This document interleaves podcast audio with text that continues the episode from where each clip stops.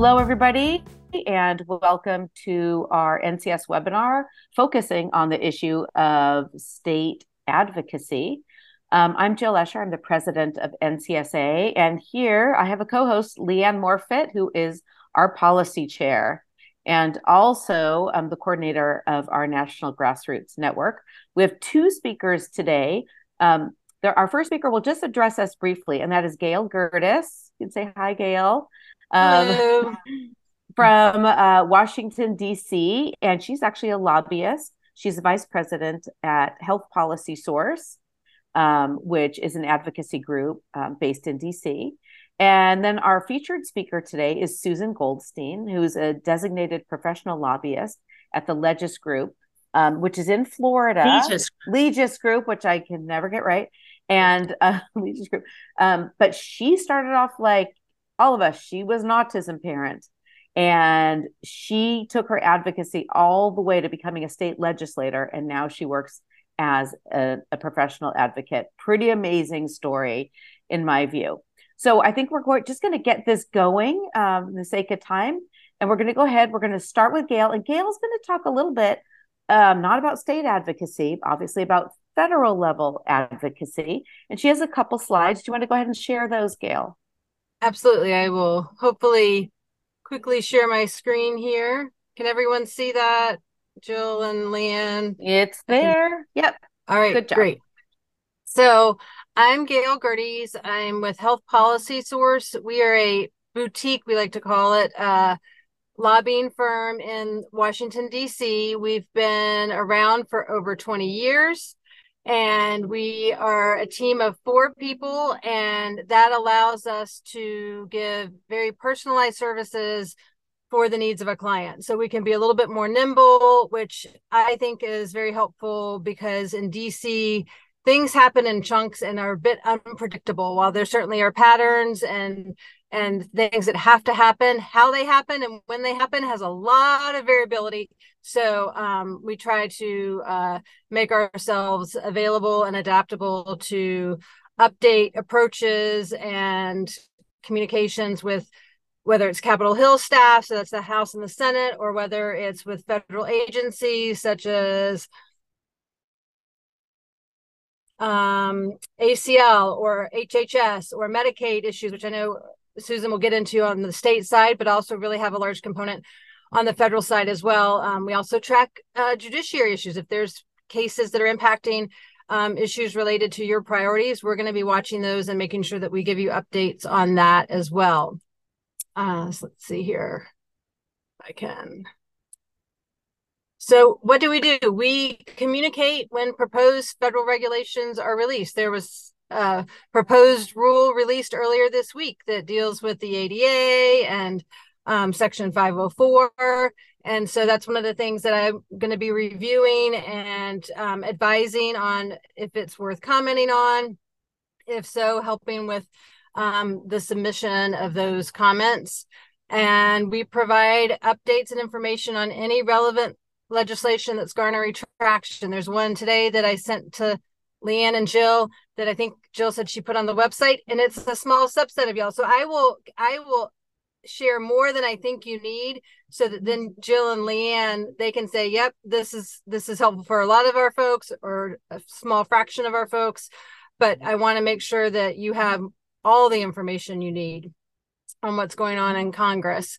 Um, I will assist with engagement with members of Congress, select committee staff, and key congress- congressional staffers. We want to be mindful of your time, and we are here to be often we say the third arm for NCSA.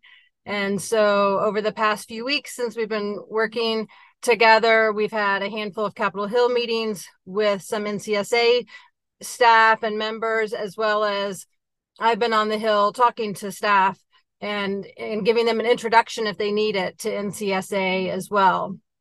Um, we also assist with strategic engagement of federal agency leaders, and that gets back to kind of the HHS, the ACL, um, Medicaid officials. And so, as that's appropriate, whenever that's appropriate, we will make those connections so that they know exactly what the nuanced needs and priorities are of you and your families and your family mm-hmm. members. And then we provide summaries of federal meetings and hearings that, again, are related to your priorities. So I will attend in person sometimes because I want to touch base with the people in person, or I'll watch them online, a variety of meetings. Um, there's one next Monday that I will be attending. No, I apologize, in October that I'll be attending in Rockville that deals with some disability issues that I want to make sure that I'm there to to meet other um, federal staff that handle your issues so that they know as clearly as they can, you know, what you're push looking for from the federal government, what you need. So um, this is just a real brief overview of how you as members and Leanne has been fantastic. And I know she's working um, and, and, may say something in a second about some of the state leaders and stuff. Um, so I'm excited for that because I will get to hopefully meet the state leaders as we continue our work together. But as NCSA members, one thing on the federal level that uh, you can do independent of me and Leanne and NCSA is you can reach out directly to your two senators and your member of the House, your representative in the House. And you, anytime that you see or feel that your um, family member is not receiving services that they are legally obligated to receive and it's just and it's not that the that the district staff or state staff are going to be able to make it happen overnight but they can be a tool in your toolbox of a to um to be a resource for you. And in taking a few minutes to talk with them and email them you're elevating the needs of this community um, to the congressional level, and they will communicate that with the with the DC office as well. So it's just a really everybody's time is precious, and I don't want to give send anyone down a rabbit hole, but this is a way um, that you can potentially get real help, and two, you will definitely help elevate um, the needs and of your of the NCSA members and their families. So, and then the second part here with the emails and meetings with congressional staff that's something that just look at it. It's it's more what i'm going to be pushing to you over the coming months with leanne and and and probably even with the state directors. And we'll just make this as easy for you as possible to to uh, work with with us and to elevate your message to your members in Congress. Because as a constituent, you are the most important voice they can hear from. So with that, I'm going to kind of pause and I know Susan's got a lot tonight and she I've heard her on the podcast. If you haven't heard her on the podcast with Jill, it's fantastic um, interview. Um, but you'll see more of me over the coming months. Please know that I'm here. Please, uh, if you have questions for me, Jill and Leanne know how to get in touch with me. And I'm more than happy to um, visit with anyone or give tips to anyone that I may be able to offer in the interim um, before you hear from me with requests from me. Thank you so much, Gayle, for that wonderful introduction to the sort of work you do, you're doing, and especially the sort of work you're doing with NCSA. Uh, we just started working with Health Policy Source some months ago, um, and um, we uh, really needed much more of a direct line into DC. Um, you know, NCSA has a bunch of board members, but none of us are there in the Beltway. We aren't there, and you know, we don't have all these people on our Rolodex. So it was really important for us to create that connection. And so, if you're a donor to NCSA, by the way, thank you because um, you, mm-hmm. you're helping us um, go to the next level. Um, I also want to say if you do have questions, feel free to type them into the Q and A, and of course um, we will ask them mostly at the end. But if there's if it's necessary to butt in, we will. Um, let's move on to our featured speaker. Do you want and to I am I do have um, okay. a, a, meeting. I think I mentioned you, so I'm gonna okay. I am gonna officially sign off. Sign off. But thank you all for your time, and again, just reach out with any questions you have. Okay, if you could just stop share. Thank you. Perfect. Yep. Thank you so much, Gayle. Right. Appreciate your time. Thank you, Susan. You can start share, and and I will unmute you or ask to unmute. Okay, now you have to unmute yourself down at the corner. I think I did that. You did. did. Yeah, you're perfect. Perfect. good. Perfect. Okay, good. All right. Now, how do I get rid of you two? Because you're covering of. I don't know if you can. Up oh, now your slides have moved over precipitously. Really? Um, oh God. It's, it's yeah, your slides. Are you having the same problem, Leanne, where the slides are too big for the screen? Ah, let's try that. How's that? Well, now we see your whole slideshow. There we go. If people if people are having if they go to their um where they shows the grid of the speakers, they can kind of shrink that down so that it's not interfering. It looks fine for me at my Are you seeing the entire slide? I yeah. am, and I know one oh, of our just me. One of our okay. attendants said the slides look fine for um, them as well. So oh, I think good. we're okay. Yeah, I think we're well okay. Well, as my goofy computer. Go ahead, Susan. Don't listen to me. All okay. right. Well, my name is Susan Goldstein, and I am the mom of a severely autistic daughter. She's 32 now. So I've been doing this since she was two. So 30 years I've been doing this. And um, I just want to make sure that everyone understands, you know, how I ended up where I am now. And so when I watch Gayle, it makes my head spin to see what happens at the federal level. Although I've been up there several times representing clients, it, I would much rather stay closer to home, and I feel like I can get more done. I did try it. I do have some friends that I served with that are now in Congress, um, but it is it, it's a very arduous arduous process so i'm going to try to show you how to make it a little bit easier I'm with the Legis Group. I have two partners, and they're both former members, um, like myself, and both of them were much, much higher level um, leadership than I was. Rob was the rules chair who decided what went onto the floor for a vote, which is probably the third most powerful, and and also human services chair. And Doug Holder was commerce chair um, which meant he controlled a lot of what happened in business. So I used to lobby them for my issues. And when they left office and hung out a shingle, I had so much business that I started working with them. So we do everything education, health and human services, business and government. I'm going to give you some effective advocacy lessons that I have learned both from being a parent and as a member. This is what I'm going to go over in my presentation. I'm going to go over my background. I'm going to talk about how to get involved at locally and engage locally, and then how that drives you to get involved statewide. And then there's even a higher level, which is more political action committees and influencing uh, elections, and then strategies for passing legislation, which we have done successfully. And uh, Jill asked talked about some current efforts, some past successes, and then we'll take some questions. Okay, anyone can do this. I my background uh, was in finance. I was a proprietary bond trader for a New York Stock Exchange firm. Um, when Steffi was diagnosed, I decided to take a leave of absence, which became permanent. And because it was just so, so much, so fast at me. Um, and then I evolved into a lobbyist. But when I started the journey, I never could have imagined the impact and the amount of influence have um, on policy and on on um, assistance for people providing you know services just by opening your mouth.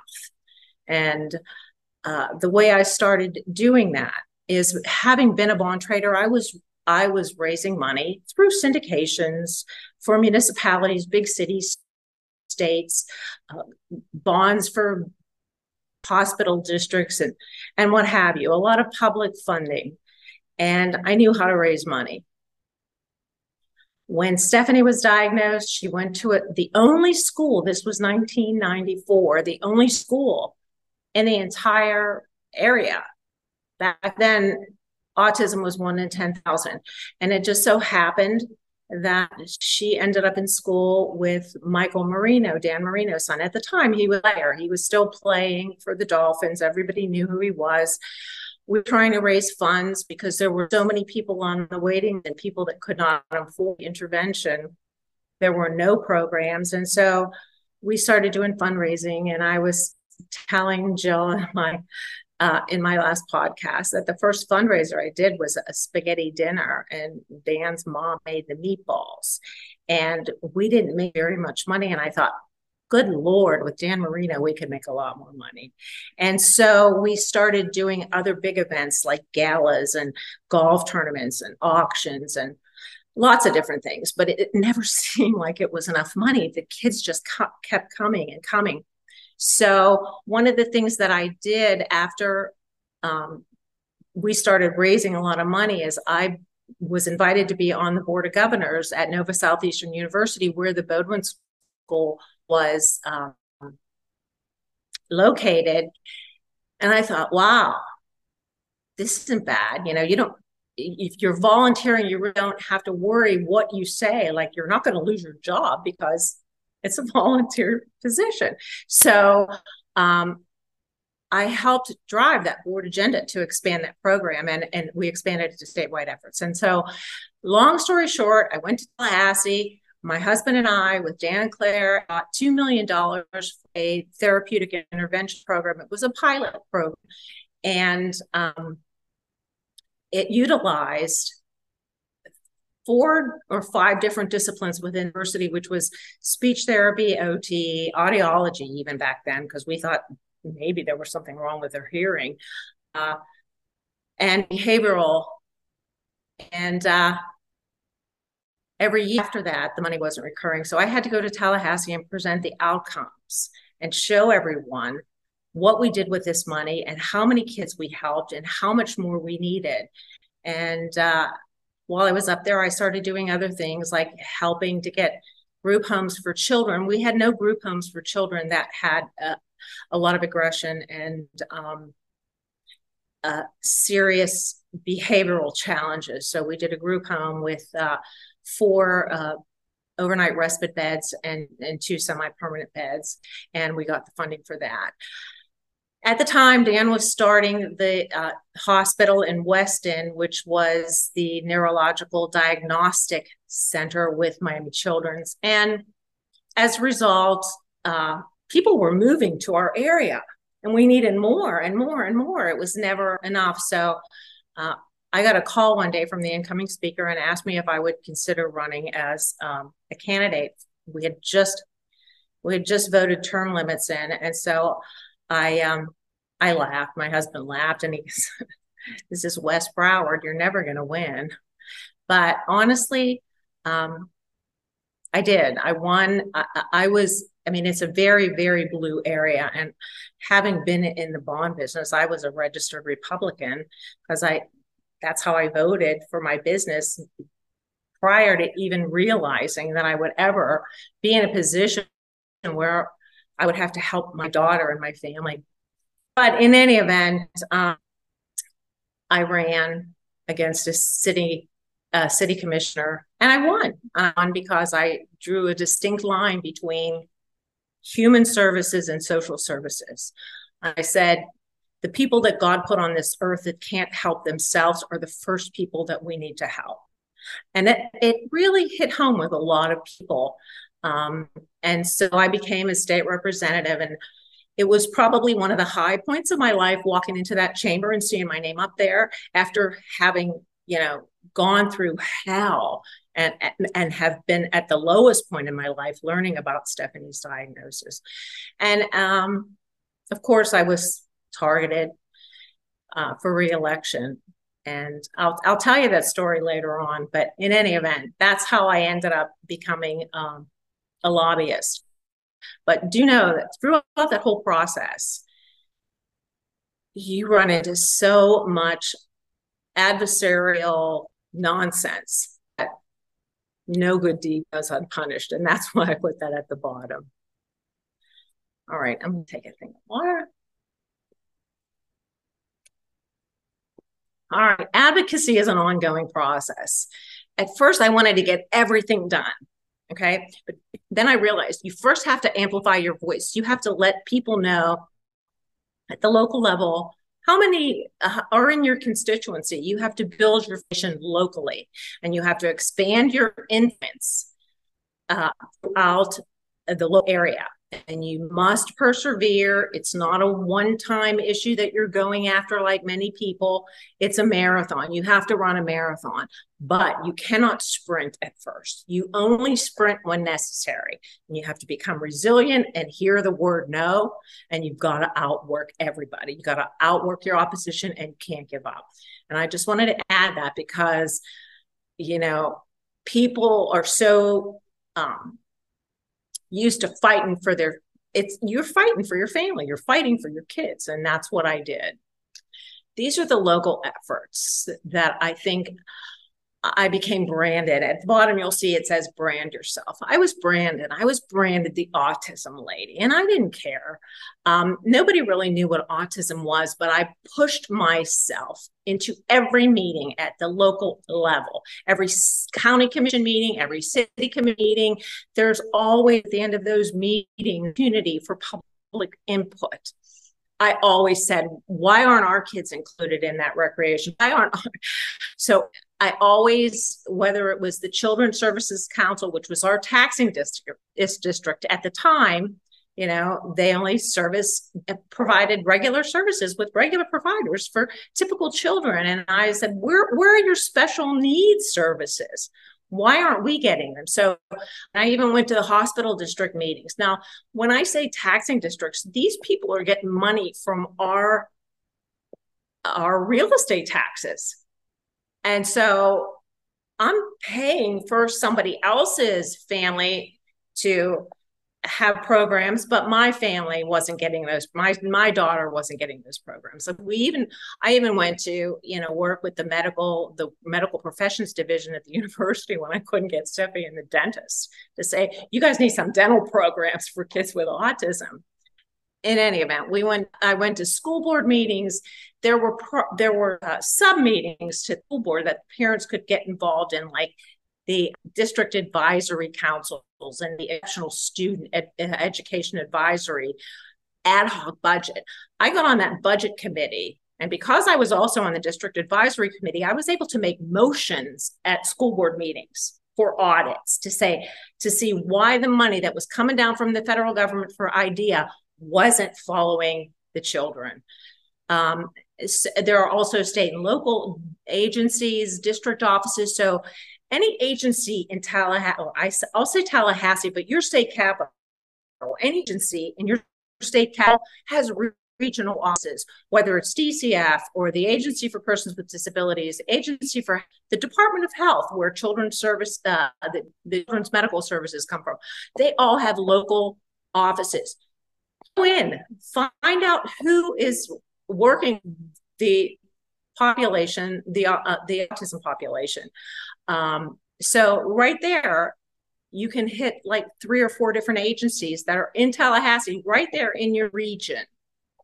I even went worked with our sheriff department because at the time I was trying to get middle and high school after school care for kids with autism so their parents didn't have to leave work. Um, we had a parent, uh, I had a parent contact me and say, son um, was arrested. And I knew her son. He was, I don't know, six foot tall. He was in school. He was nonverbal, very autistic. The mom, it was an early release day. The mom didn't get home in time to pick, to get him right off the bus.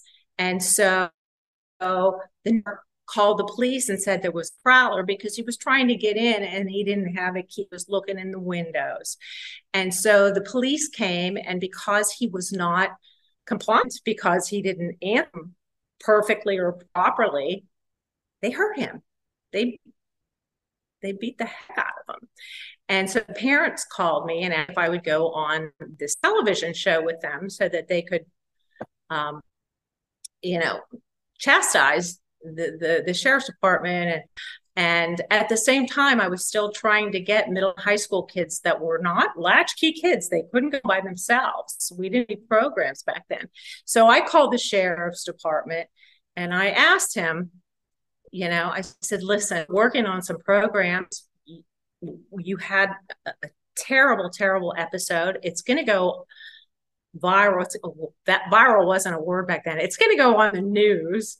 And uh, he said, uh, well, what do you want? What do you want to do? And I said, money. I want $150,000 for our middle and high school after school program. And first he said, Susan, I think that's extortion. I said, no, it's not extortion. This is what we need. That's why our kids are getting hurt. And he said, I'll tell you what I'll do. If I put up 70,000 and get the school board to match that, help you with your program. And that's how we originally got programs started in Broward County for middle and high school kids with developmental disabilities. And sometimes it takes really bad, um, it takes lemons to lemonade. It was a really situation, but you know, it, because that mom was so and so outspoken and ready to walk on, you know, the local news. That's how we got our program started. And you know, it's nice to make sure that you know what every other community organization is doing. We work with the Dan Marino Foundation, ARC, Jacksonville's for Autism.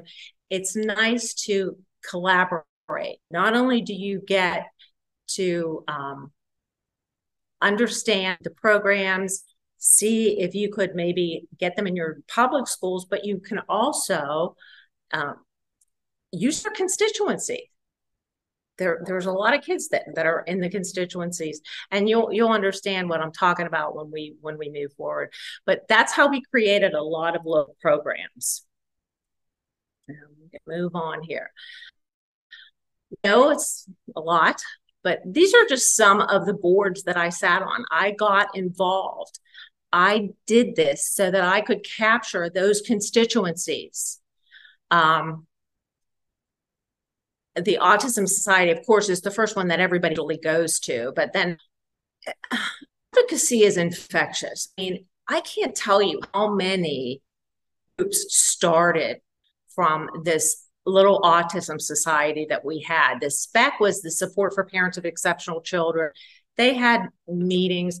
Uh, uh, reaching potentials was another back then we called it Lovaas discrete trial training but they offered they worked to find and train people that could could offer that. This was before any certifications for uh, certified behavior analysts or anything. And the uh, you know the ymca i wanted to make sure that they had therapeutic pools for our kids. They had things for our kids. So all of these things that i sat on i kept lists of everybody anyway. There's some some organizations, you know, you could tout it off, want to be involved with. So my biggest and and, and uh, most valuable advice is do not stay involved in a toxic organization. All right. I know this is a lot coming at you. Okay.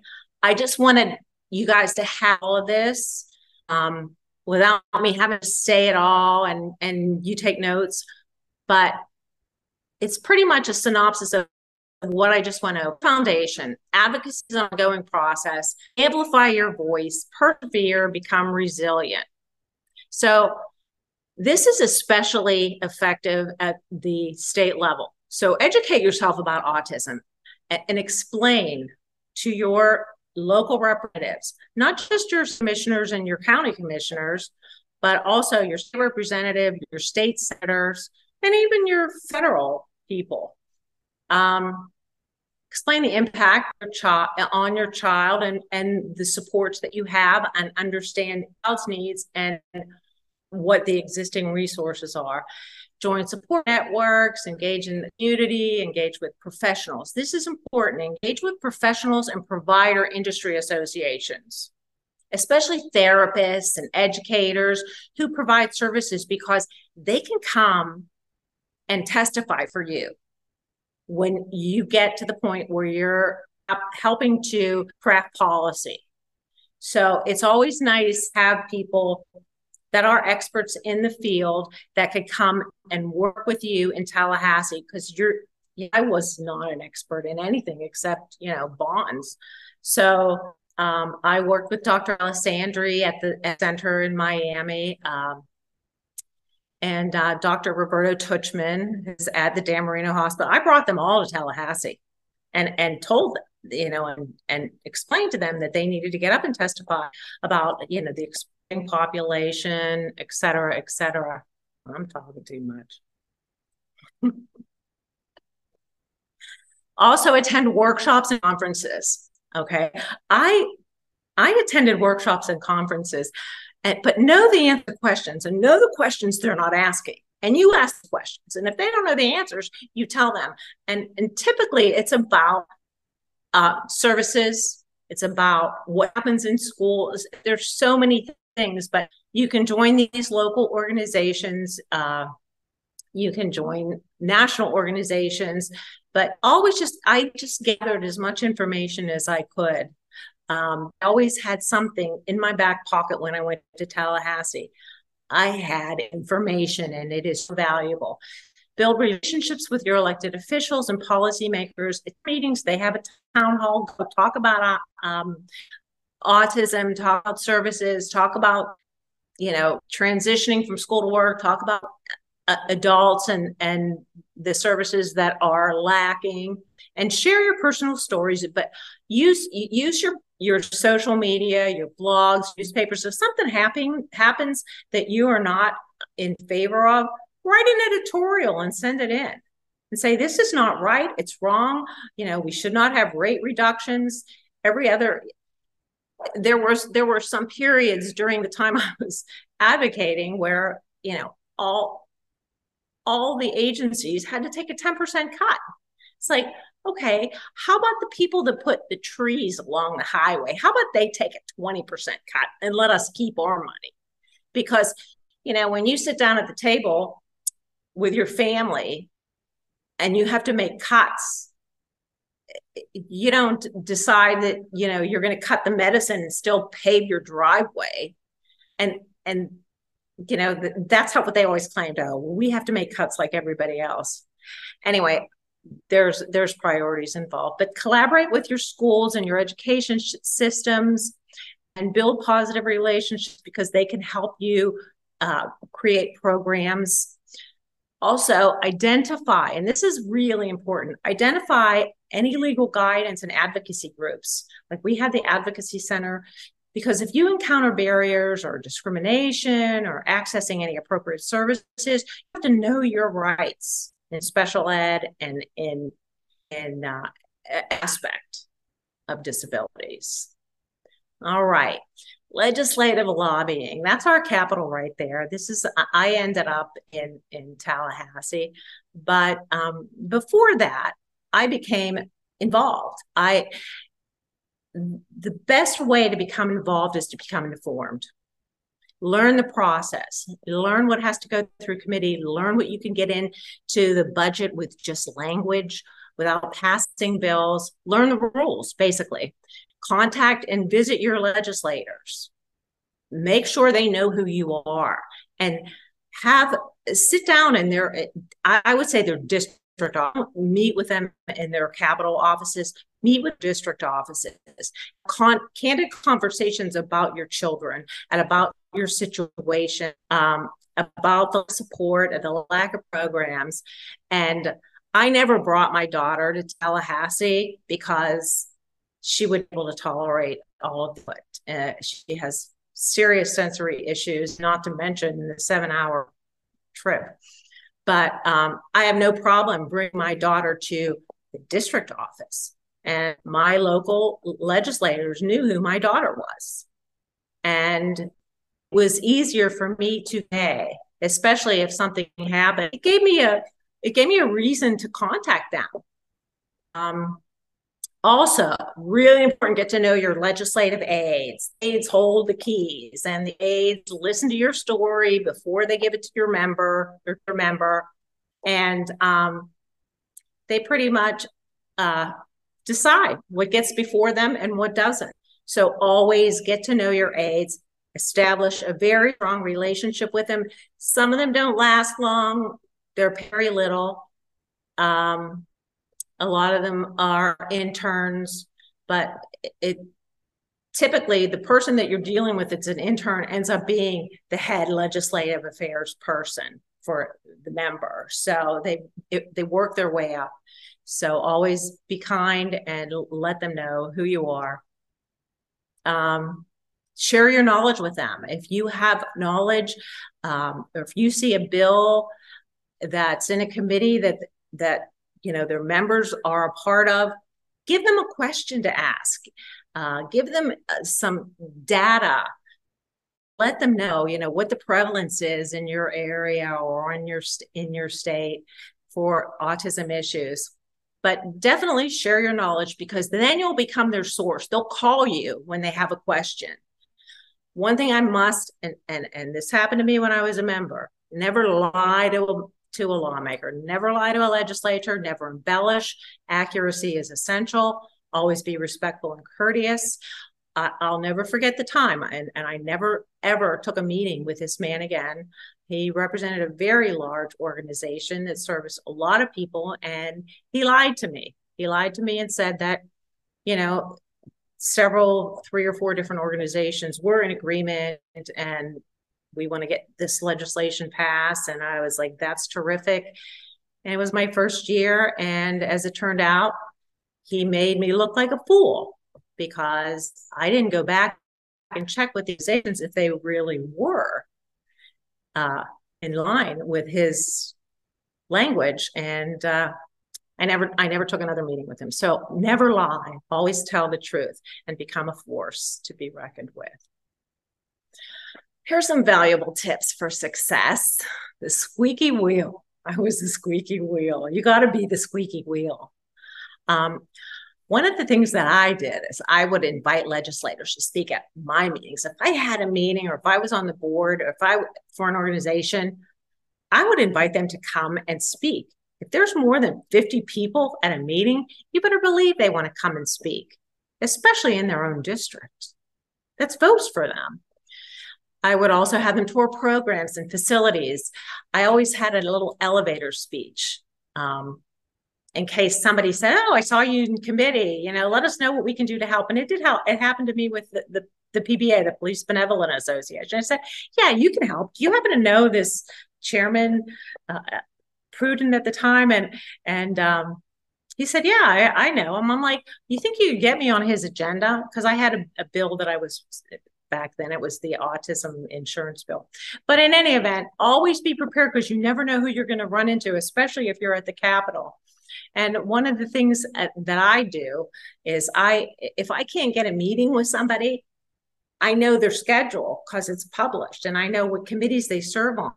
So if I need to get to a legislator, I will wait for him to come out of his office to walk to his next committee and say, Can I with you? I just needed to talk. I just, you know, I just have one question about what's going to happen today in your meeting. So, you know, people stand in line to get in these offices. If you can't get a meeting, just ask them very politely, do you mind if I walk with you? I just want to ask you one question.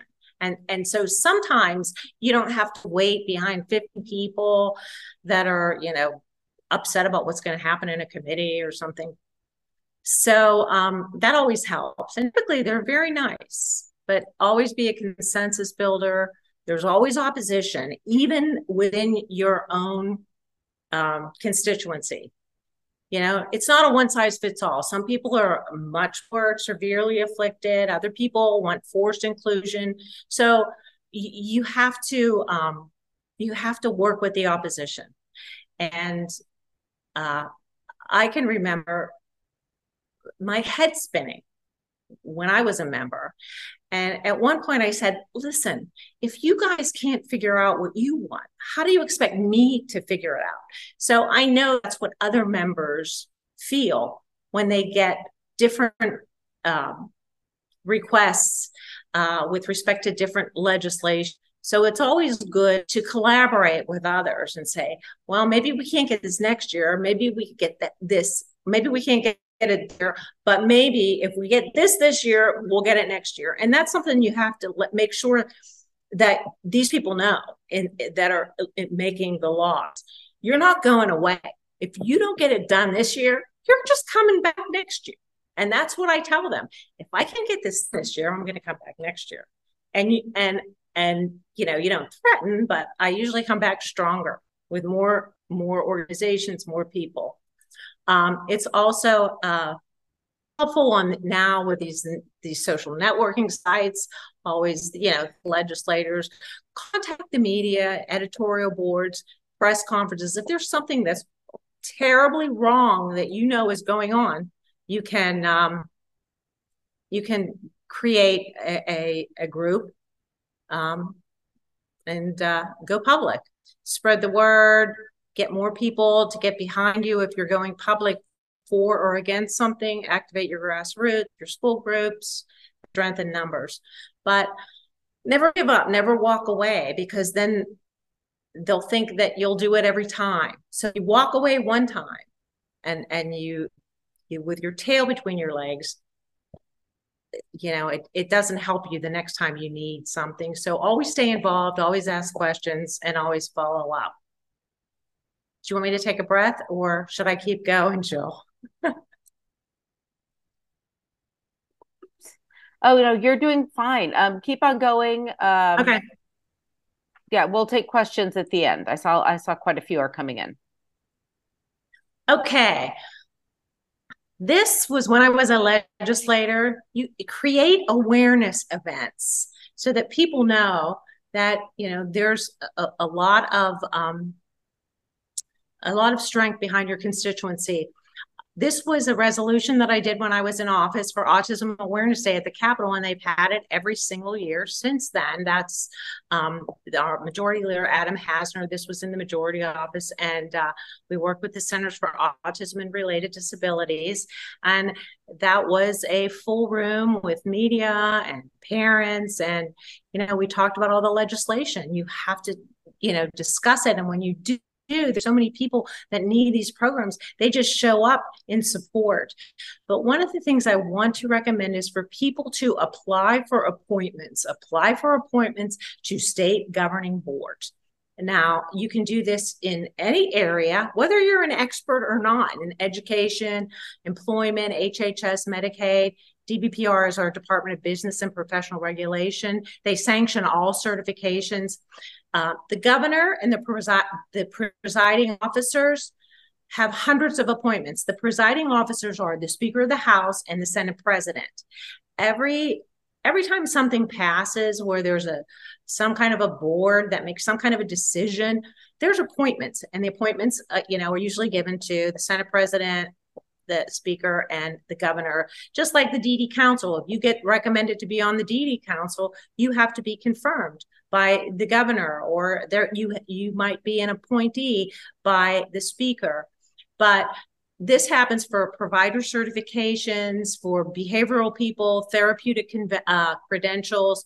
All the local taxing districts have um, appointees that have to be confirmed by the governor uh, hospital boards the exceptional education boards.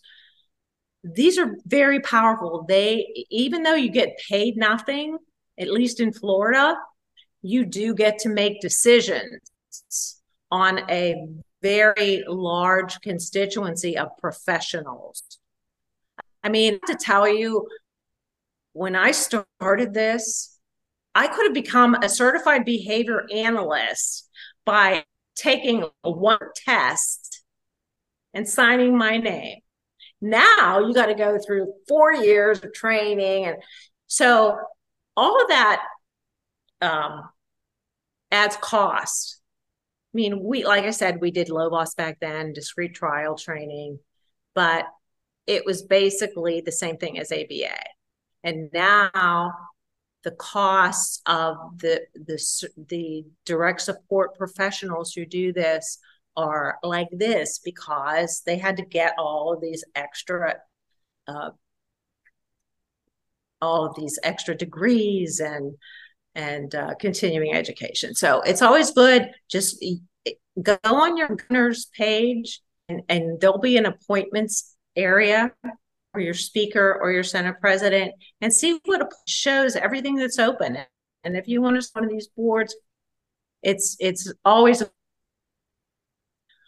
all right. thing I wanted to touch on, I had to touch on this because I'm gonna talk about emails from members' perspective. Okay, tips for me, me emailing public officials. First of all, make sure your subject fits on one line where if you look at the phone, you don't have to click on it to read the rest of it. Okay, short subject. And make sure if you've got a whole bunch of people uh, uh, sending emails about the same subject that you don't use the same subject line because that's how you filter. That's how the members filter their emails. I have to tell you, my first, my first, uh, my first session was a special session for Terri Schiavo. You all remember who that is. And I got over a million emails.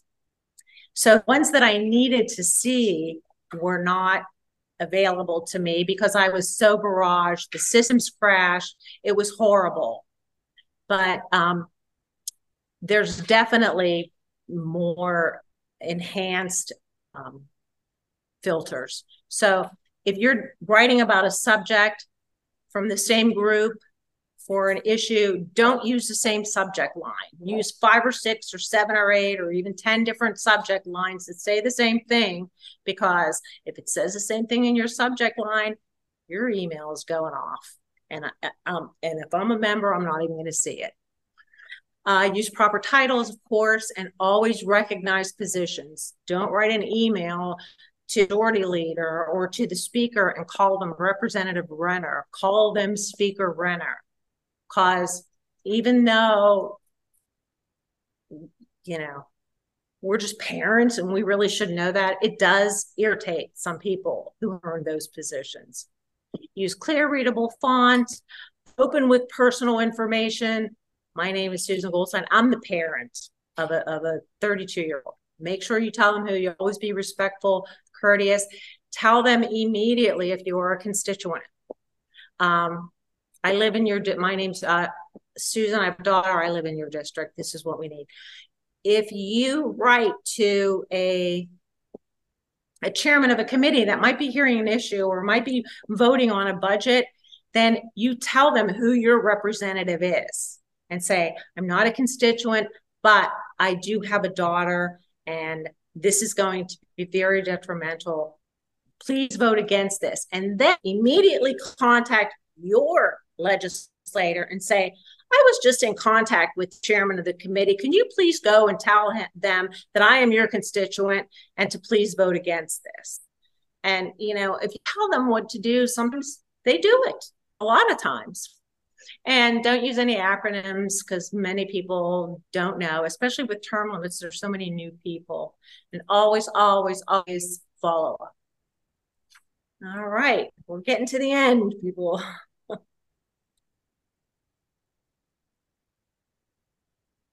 Anybody recognize this guy? That's Dan Marino's Walkabout Autism. So, in order to have any type of real political influence, you can talk about all your groups all you want, but a picture is worth a thousand words. Show proof of your strong constituency and your network. We had over 20,000 people at this. People knew that we um, we had a lot of votes. Anyway, the best thing to do with these also is to recognize, especially the local public officials, if they're helping you. If they're not helping you, don't recognize them. But if they're helping you, recognize them at public events like this.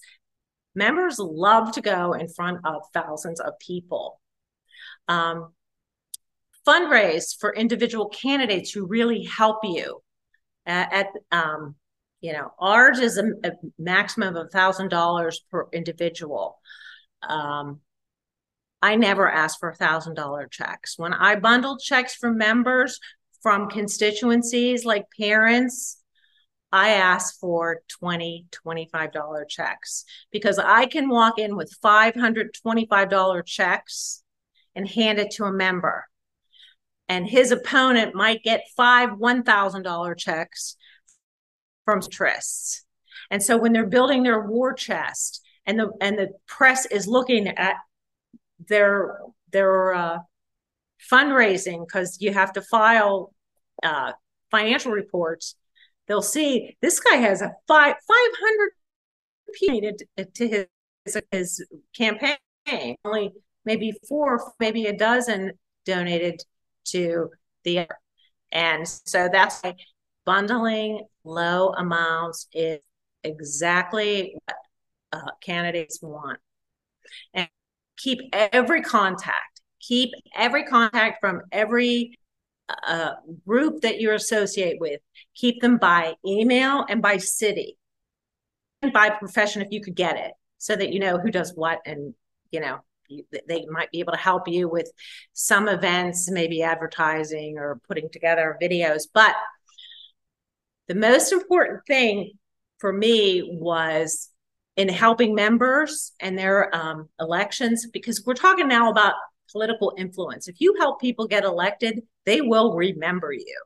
One of the things that i do is when i talk to a member who i like and i want to help who is in very eh, very much in support of our issues i say what cities are in your district? Some of them have five some of them have nine some of them have 13 some of them have several counties. I want to know I, I, I want to know a list of every city because what i do is i write a letter. I write a letter to everybody that i have on my email list and say and i did it once um, for a member who actually had money left in his campaign and he donated that to an autism organization. And I thought, I gotta help this guy. That was the nicest thing anybody ever did, you know, unprompted.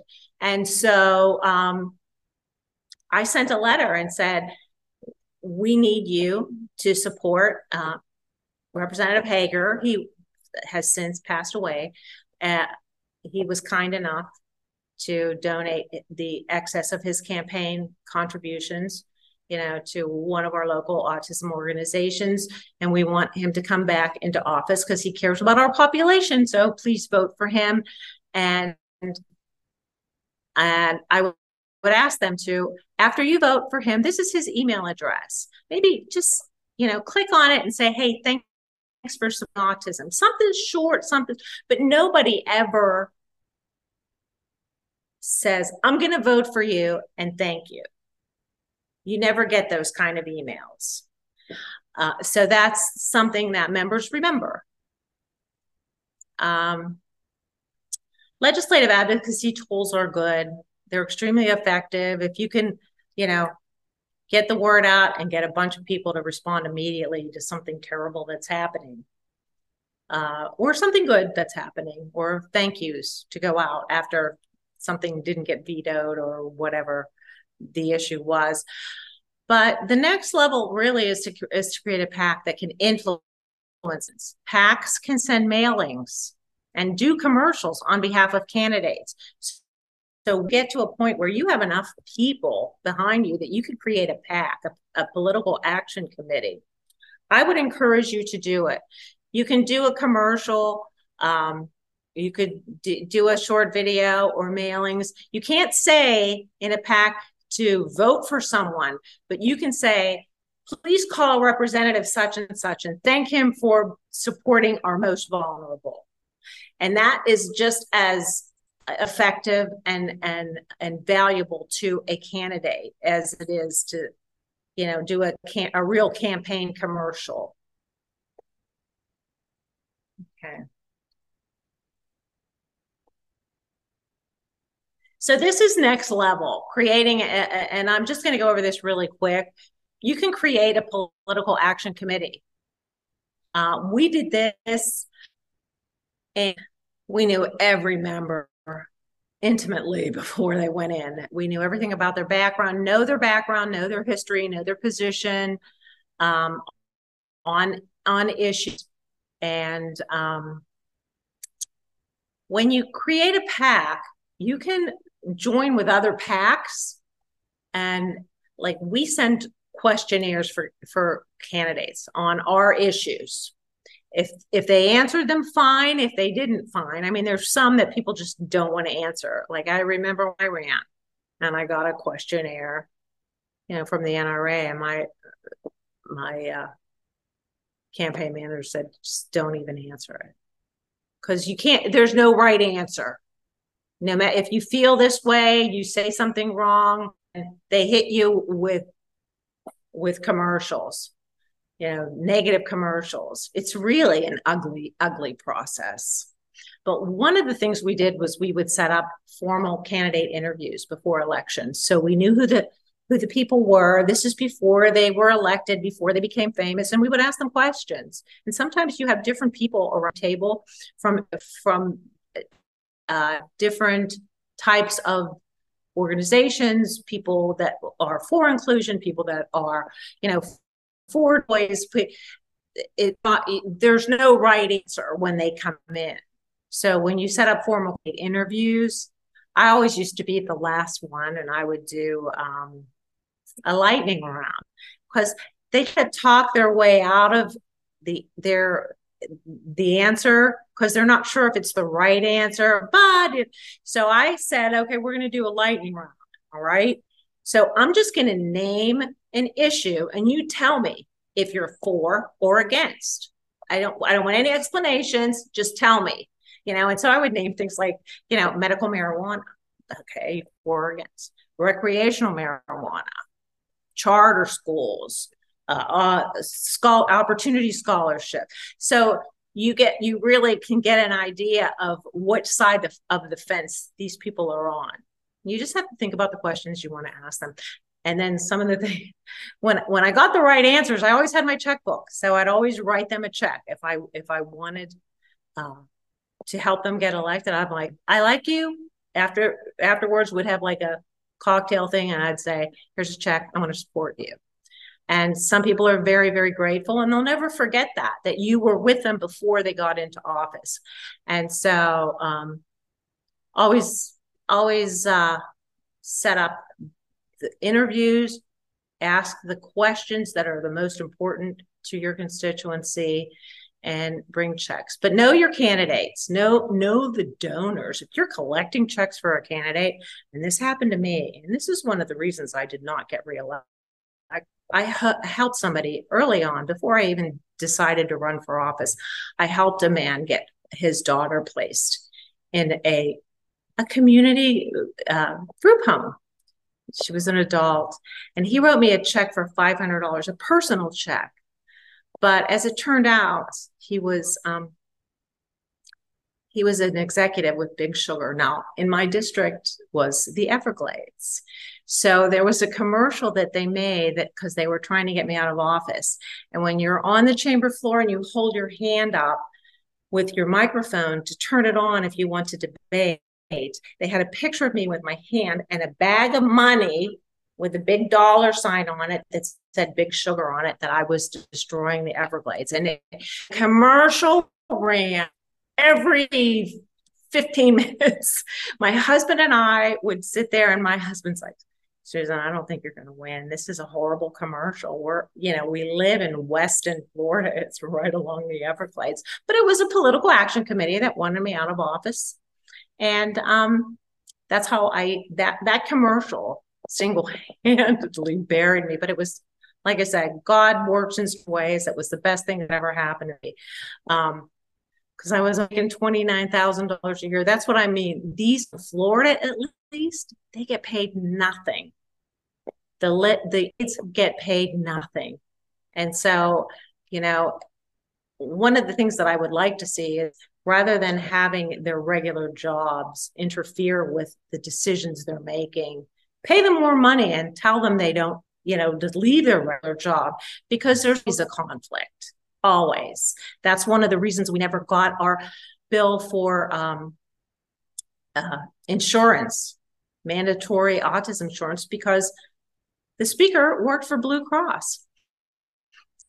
Bring Tracks know your candidates, follow all their previous legislation, amendments, and their votes. Know your incumbents' votes, and uh, just become a, an influential and powerful voice that reflect your numbers. Your numbers are big you may not know it, but if you look to it, your numbers are big. And get involved at the next level. Uh, group collaboration is really effective. Set Susan, I just wanted to jump in for a sec just to say uh, we should probably okay. take questions pretty soon. Okay, uh, this is this I think is, my last. Okay, is this your last slide? I think so. All right. So group collaboration is effective. So get with national associations like the Professional uh, Association for your providers of service.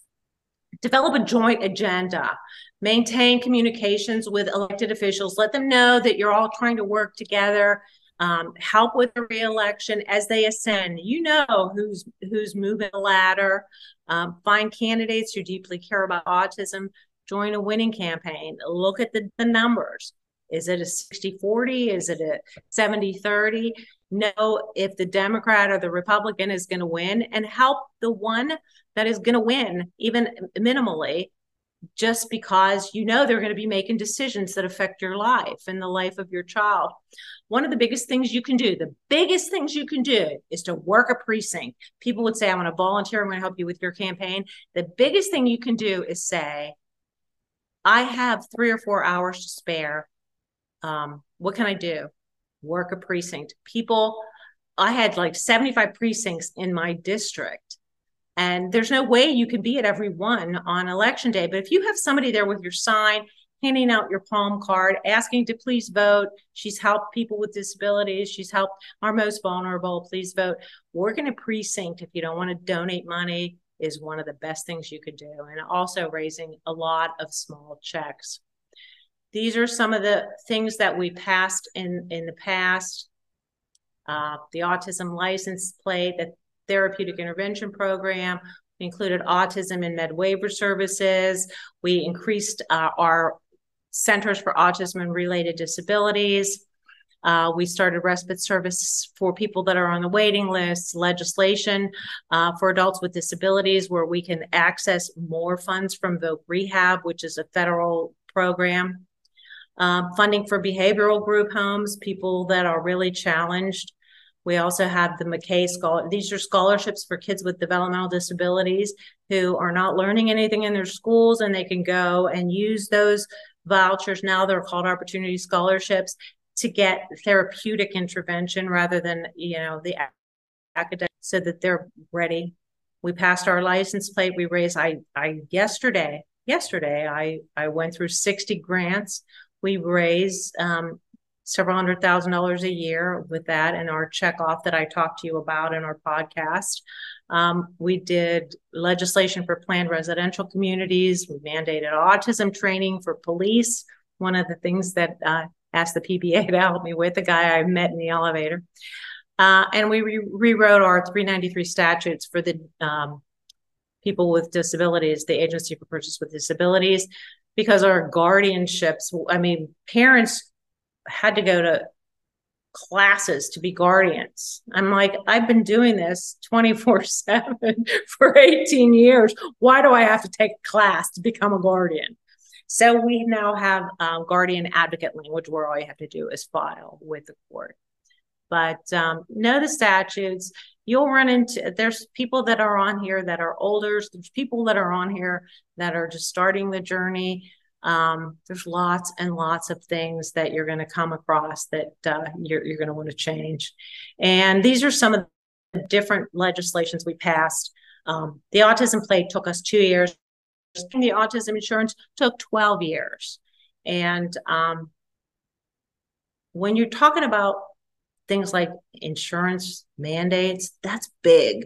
There's so much money and so, so much opposition. I mean, these these people created all these different providers created a coalition. They hired the governor's top fundraiser as their lobbyist. They gutted this bill year after year. Um, we finally got final passage, and that's something that's very heart wrenching to watch by Speaker Rubio when he was the speaker at the last bill of the session. I'm telling you, if you want to cry and be happy at the same time, it was so bittersweet because the Senate wouldn't pass the bill that the House sent over. The House included Down syndrome, they included other um, developmental disabilities. The Senate only wanted autism. So they weren't going to pass anything. And Marco Rubio got up and said, listen, you know, not, we're never going to have perfect legislation. But there were two people. One was the um, majority leader, and one was um, the Democrat whip, and uh, they both had kids that wouldn't qualify. And it was so it was so sad. You know, the people that had kids with autism were happy, but it was so sad for everyone else. And um, it's something that everybody's going to remember for a very long time. But those are the things that you run into. These are the things we're working on uh, now, and a lot of them are just every year increase med med waiver funding, fund the waiting list, you know, fund more, you know, crisis funding and and triage those that are waiting, stop state reductions in service limitations, direct support professional rate increases, need better transportation and economic opportunities. Um, some of our transportation that's done through our counties make these kids, uh, you know, that are working, that are using that they call ours is tops, but you know, each vendor is selected by each county, and some of them wait for over an hour, and I just think that's acceptable. So we're working on trying to get them to be able to use Uber and stuff. So these are all. I, I don't. I know you're in a hurry, so I don't want to go through all of them, but um, you know, we're always fighting thousand foot rule for our communities of support uh, that I talked about in the podcast.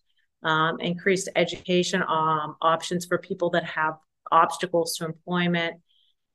Uh, one, the pilot program for med uh, for managed care. I always fought against managed care. Always, always thought there was never a reason to add a level of management and another payee when that's what the agency was for. So why do we have to go through a managed care company that not only you know may change the determination of what the assessment says and what you need, but also is taking something off the top.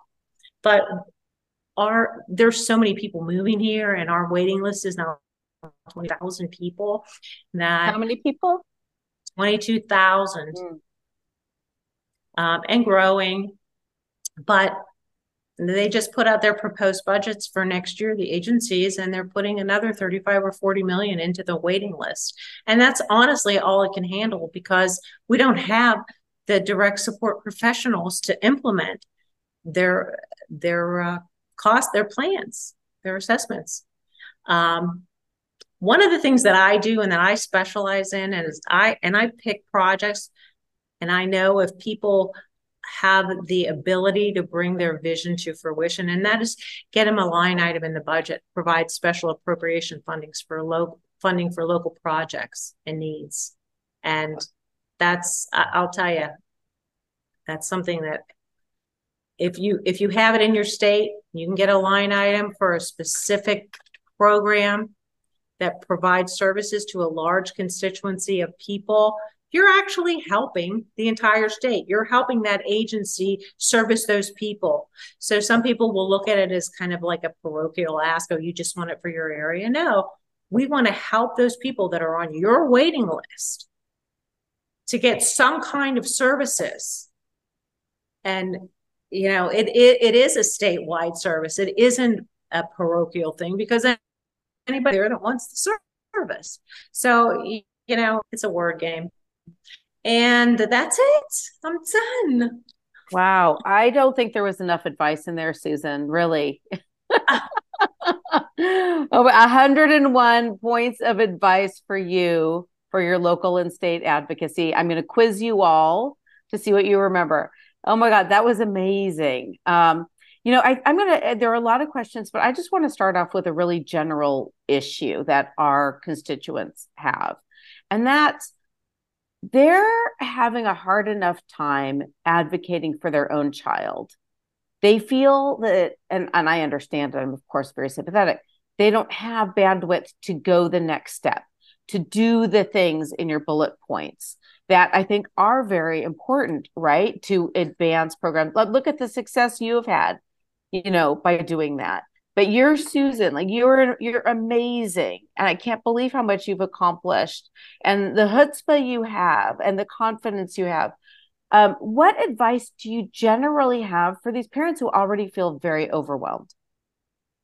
Call your call your state representative first If you can't get something that you need and your county health department or your county uh, resources aren't there for you, call your state representative.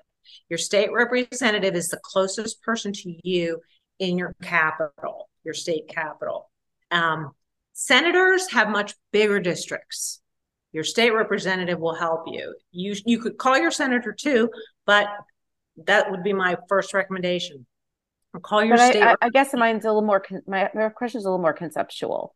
That you know they want to change things more broadly, but they're so consumed with the difficulties of their own child.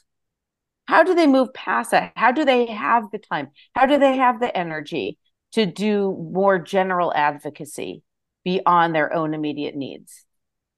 I would say fight for the services that would first provide you that opportunity, like respite.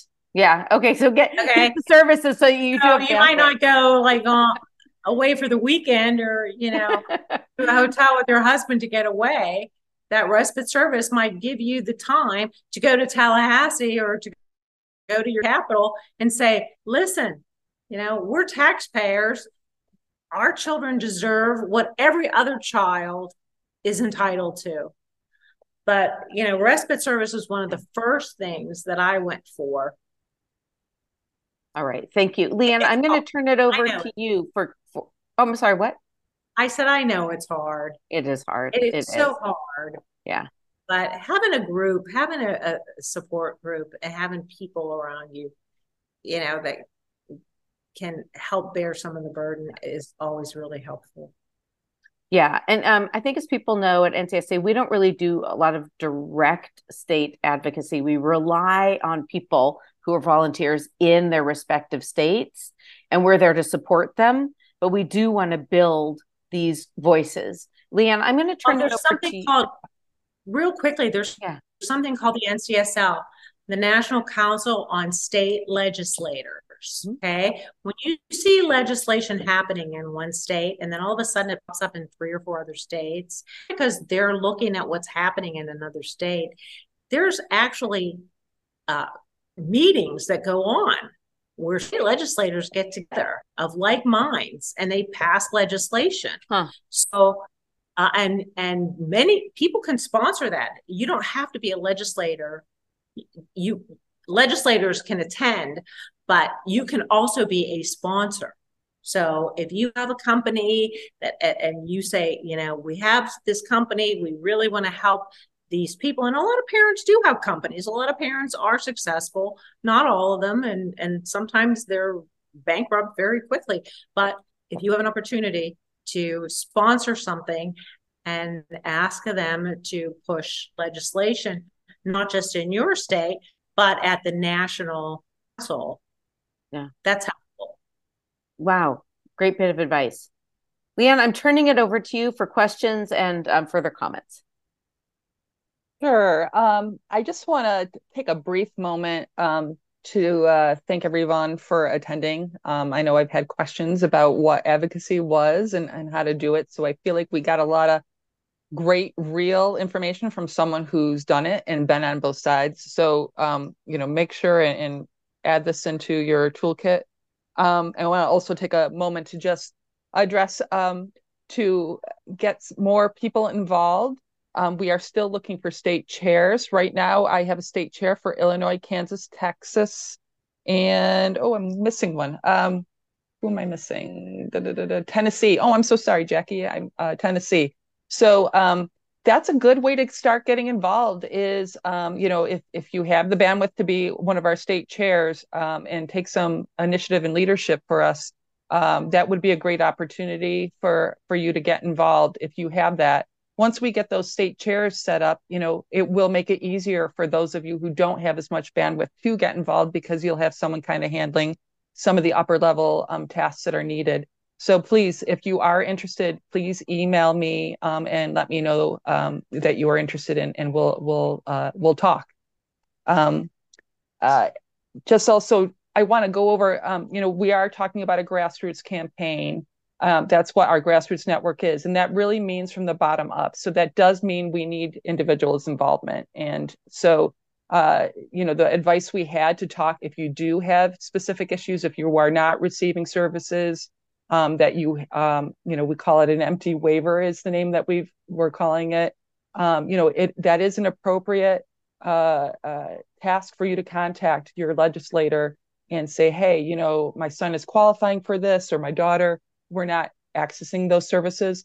That's a great way to call attention to our population and the issue. So, um, you know, you don't have to wait for us uh, to tell you to to advocate. You can and take those opportunities yourself if you are um, in that those positions. Um, just trying to see anything else. Oh, let's look at some of the questions. I think um, when I read some of the questions that we're getting, um, there is a concern. Uh, people are, uh, Susan, maybe you can help us out with this.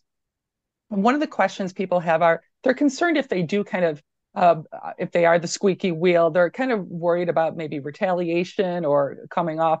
Can you maybe have some pointers for people? Um, I think some of this is a matter of decorum, but you probably have better advice that way. Well, my advice is don't be bashful. You'll never get anything for your child or your family unless you ask and you keep asking. There's no there's nothing there, who's going to retaliate against a parent that is only trying to help, you know, the most vulnerable of uh, among us. This population has I mean there's so many other groups that aren't anywhere near the size of our constituency that have surpassed us in in legislating and and uh, services and attention and and uh, funding. It's our kids should and and that's something you know that I have always said. You know, the most vulnerable among us who have no voice. When I get up and speak, I, you know, I say, I'm telling you this, but the people think of three or 4,000 people behind me that don't have a voice, that can't tell you this. This is why I'm here. They don't have a voice. I'm their voice, your voice. They, through no fault of their own, God put them on this earth. They can't help themselves. They have to be at the top of your priority list. And, you know, it, it it hits them. It they get it. And that's when I said I drew a line between human services and social services. Human services are people with developmental disabilities or nonverbal people, people who can't help themselves, people that are medically needy, that can't afford a, an organ transplant or can't afford the the medicine that they need to keep that organ going Okay. You can't just walk away from them. You have to help them. And of course, the, the frail elderly who have no families anymore. Those are the three populations. And yes, do we have to help people who are on drugs? We do. Do we have to help people who have issues with alcohol and other substance abuse? Of course, we help them. But we, you know, you help them once. You can't keep helping them and then not helping people that really, really need it, that have no other choice. They had perfectly healthy bodies. Yeah, they might have had mental illness and they they destroyed their bodies. And uh, believe me, I know I, there are people close to me that that has happened to. And sometimes it angers me. It angers me that you know I had an aunt who died of alcoholism how dare she, this poor woman, destroy her body when Stephanie did, never had a chance? It used to really anger me, and it, it took me a lot to get over that. But people do understand in the legislature that you have to take care of our most vulnerable, the most vulnerable. I'd okay. never heard the distinction between human services and social services before. I appreciate that. Thank you. Go ahead, Leanne. another question we got is um, some people are asking on um, you know various state boards that exist. Does it help to be registered with any prevailing party if you want to be a member of one of your those boards? You should be registered with the person you're asking to appoint you. But, but they, you know, like in Florida, the governor is uh, is Republican. He's going to vote, you know, probably But he has. I, I mean, our FEMA director was Jared Moskowitz. Moskowitz is now a, a, congressman. Um, and I'll tell you what, Jared Moskowitz was the best FEMA director we ever had. And and it's a big position in Florida with all our hurricanes. Jared was a Democrat, and the governor saw how much he knew and the experience he had. He was just, he was great. And now he's our great congressman. And I know that the governor still thinks he's a great guy and, and he's very smart and is probably very happy that he won. I mean, he wasn't happy that he left his administration to run for Congress, but the governor um, thought there's some a lot of really good Democrats that um, are appointed to many positions in Florida. People just don't see that part of it. They hear what they hear on in, on the mainstream media, and they don't know. But it's right. true. That's, yeah. Um, so another question we have is um, at the state level, um, the, the Kendra asks, um, what's the easiest way to find the local statutes, laws related to special ed, disability rights, etc.? How can they become educated in the state laws and disability rights relative to their states? What's what's some recommendations you have? Every single legislature in every state has a website. In Florida, it's my Florida House. That's the House of Representatives. In Florida, it's Senate.gov. And that gives you all the information. And there's tabs on the side, you know, for budget issues, uh, for meetings, for press releases. And there's also one for state statutes.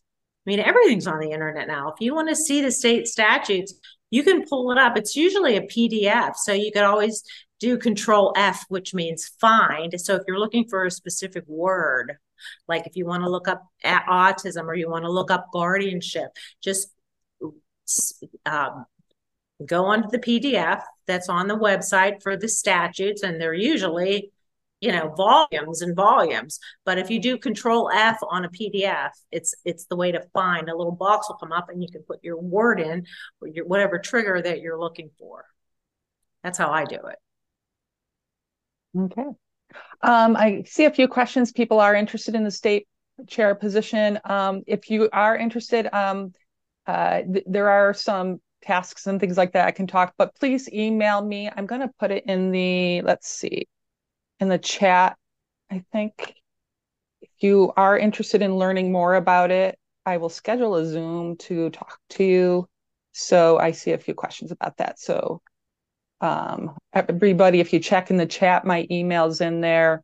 So um, please do uh, uh, just message me there and, and we can talk a little bit more about roles and responsibilities it, it really it comes down to we're, we're having the state chairs kind of take the initiative about what they want to prioritize as their issues.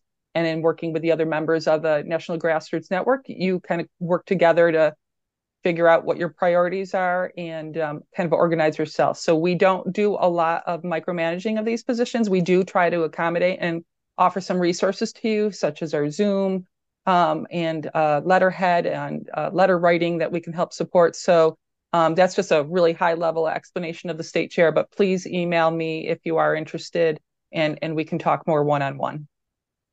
I want to say the one priority, Susan, that kind of runs throughout all 50 states is, of course, about Medicaid spending for adult services.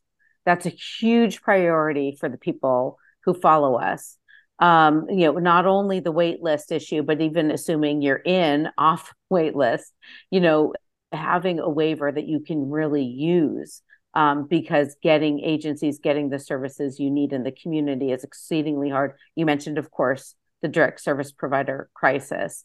Do you have any specific, um, uh, I guess, ideas, advice when it comes to advocating for wiser and more Medicaid spending for adults with autism?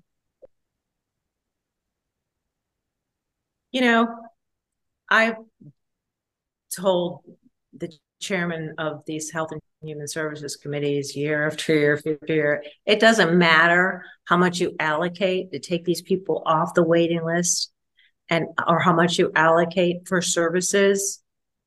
What matters is the rate that is established for healthcare administration.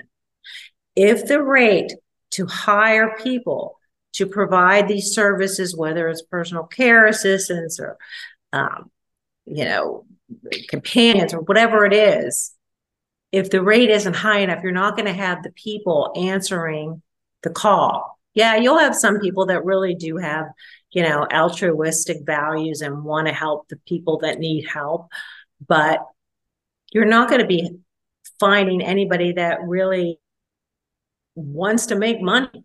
So I always say no matter how much you throw at these issues, you're not you're going to have a surplus at the end because you're never going to be able to find enough people to fill the positions that you have funded because the rate that they get paid the amount that is fixed and and decided by the agency for healthcare uh, administration is too low so i would say the first thing to do is go to your agency for healthcare administration and advocate to increase rates for people who are direct service providers of the developmentally disabled. Thank you. Leanne, back to you. Um, sorry, I'm going through a little bit. Um, let's see. Uh, pardon me, going through state boards, DSP training. Oh, DSP training is coming up. um, like DDSI. Um, I guess there's a few questions that are talking about um, oversight of agencies who are providing services. Um, programs, but getting providers to comply with them is another story. So, um, okay, so I think this person is in California, but I think there has been questions about that. Um, if I th- think the question is, um, how, how can you use a legis uh, maybe legislative effort um, if an agency isn't providing services um, or oversight? It looks like. Yeah, i I'm trying to. There's a couple of them. There's another. How could you combat an agency? They're saying in California DDS that isn't really providing oversight of our regional centers. Um, I guess that, yeah. we have a, a, tool that legislators use in Florida, and I'm sure other states have comparable tools. Uh, it's called OPPAGA, and you just ask the, and it has to be done by a presiding officer or I think a, a council chair to ask for a, an OPPAGA report, and OPPAGA stands for the Office of um, policy and government, uh, GA, I don't know, uh, the Office of Policy and Government Accountability. Uh, every state should have one. And once they go, once they look into something, it's it's an oversight, but they do a very thorough check. And you know, if an OPPAGA report, sometimes it's kept a little quiet that it's even happening. Some people don't even know. But, um, you know, if you ask your state representative um, or your senator to request it or ask their presiding officer to request it, because it's the only way that you're going to get to the bottom of it. Sometimes it'll happen. Sometimes they'll tell you, forget it. It's never going to happen. But you, your your best bet is to go to the presiding officer, write a letter to the Speaker of the House, and say, "This is, you know, unconscionable. This needs to be investigated.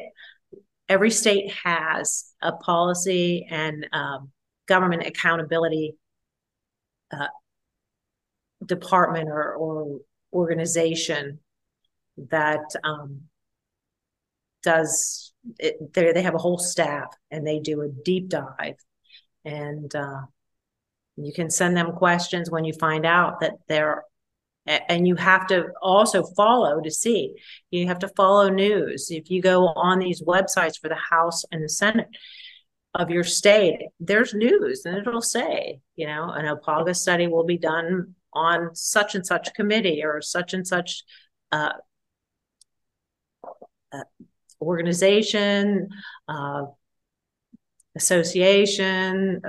They do it on a bunch of different things. So you have to just fight to get it done and then fight to include your information. Um, another question coming out of Texas is, um, but it's a question that we see quite often is um, this family is, you know, saying that there's very little in place for residential um, for their severely affected adult. So, what would you recommend? Um, what level of government would they start at talking to um, to petition first? Would they go through the state? Would it be a federal task? How would you recommend them going about addressing their need for their loved ones?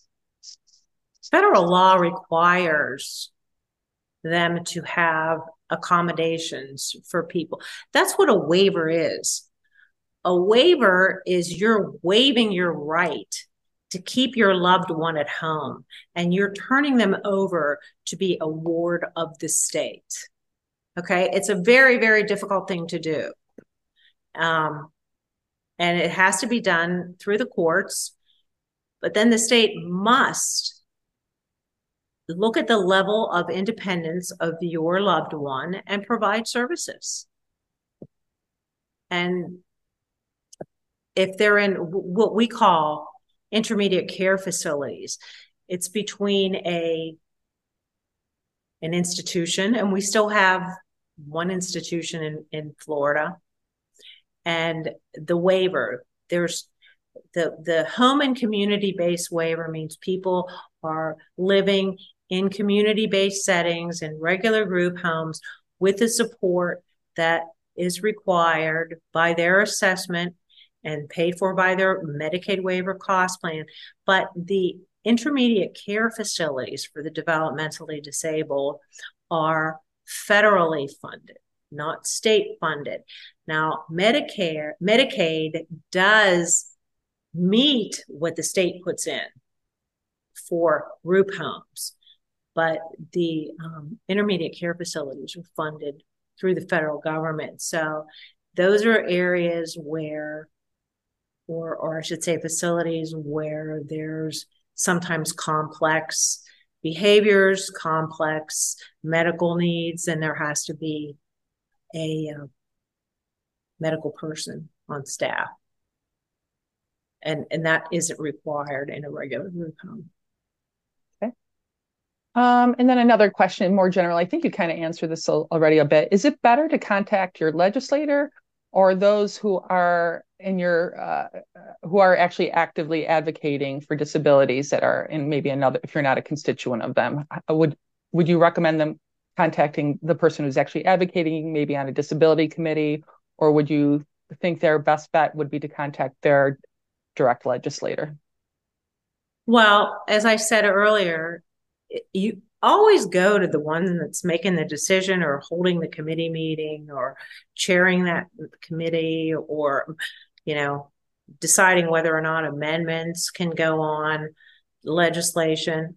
Always go to them first and then let them know who you are what you know what issues you have with your child and how you want them to vote. And then go back to your legislator and say i have contacted chairman so and so, please go to him and tell him that, you know, we need this legislation for this population.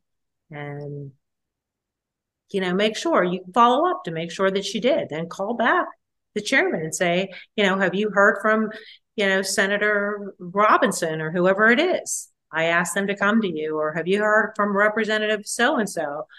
I asked them to contact you follow up. Yeah, I'm going to ask you to ask sure. uh, one more question, and then we yeah. will uh, um, wrap it up. I'm trying to see if there's anything else. A lot of them are. Um, da, da, da, um, I think we've covered a good chunk of them. I'm trying to see if there's any. Um, oh, here's a fun one maybe to end on. Um, uh, one of our members said, I think your power is in your ability to keep asking. Do you think the ability to not take no is a key to your perseverance. they used to call me Black Knight. The Black Knight. I'll tell you, if someone says no to me, they just don't have enough information to say yes yet.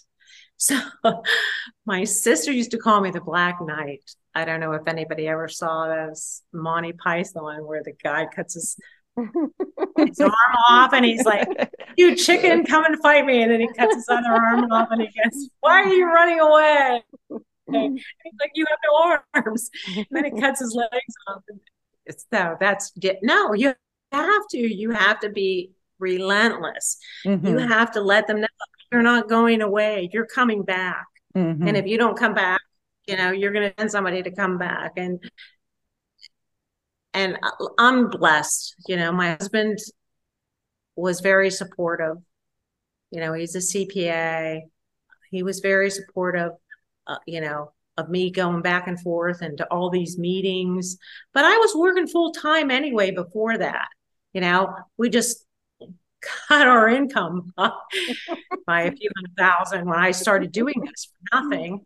And uh, yeah, that's the know. perseverance. And I think, you know, I just want to say to all of our members, um, and it can be disheartening at times, our situations, but I think um, we that's we just can't give up. We have to support each other. Um, and uh, and that's what we're that's why we need to do what we're doing. That's why we need to come together. Um, and it's not going to be easy, and you have to take no and keep on rolling and keep on trying. And, so and you have to pray a lot. I pray a lot. I just say, God, He's the last person I talk to in the night and the first person in the morning. What I know that I was called to do this, you know, hmm. and I say, well, what do I do next? What what can I do to help people? Hmm. And I think wow. everybody on this cat, anybody who's listening right now knows they've been called in some format, and that's why they're here. Um, exactly. So so stay true to the cause, and we'll keep everybody going and and try to get support and everybody um, group together. We are gonna, um, you know, the the end goal for the grassroots for me is to get everything propped up, get people um, in every state, um, you know, uh, out there and connected and networked and then uh, have our states interconnected too um, at the state chair level. Hopefully, we'll have the state chairs talking to one another um, about what's working for them. And um, uh, so, you know, we do have hopes. Please join. Please, um, anybody, tell your friends who are in similar positions to join. Um, you know, we're we're hoping to make some of the advocacy uh, letter campaigns that we can offer you that you can just send in, and, and it won't require significant effort.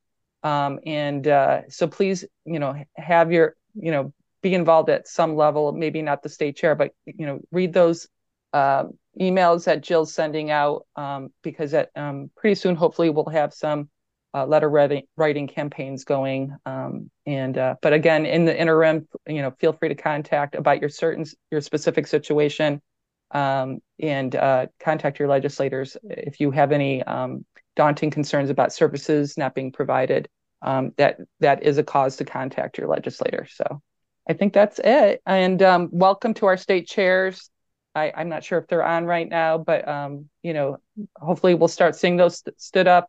Uh, like I said, we have Texas, Illinois, Kansas, and Tennessee. There'll be Facebook groups. There'll be um, uh, uh, Google groups as well that you'll be communicating with. And um, so, if you are in those um, respective states, uh, you'll probably be contacted in the in the near term about um, uh, maybe a webinar or pardon me a, a, Zoom conference for those states, and um, hopefully we'll get some more people to, to um, you know raise their hand and get involved. Yep. So thank well, you. It's everybody. a marathon. It's a marathon and not a sprint. So we'll be around yeah. for a long time.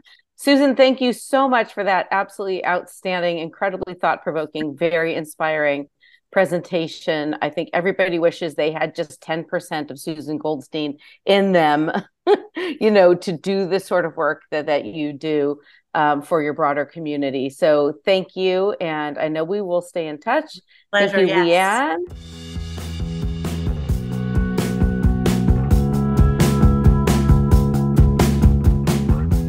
Thanks for tuning in to Autism Confidential. If you'd like to learn more, share an idea for an episode, or become a sponsor, please visit us at autismconfidential.org. The views expressed in this podcast are solely those of the individual speakers. Content presented is for informational purposes only, and we do not provide any medical or legal advice.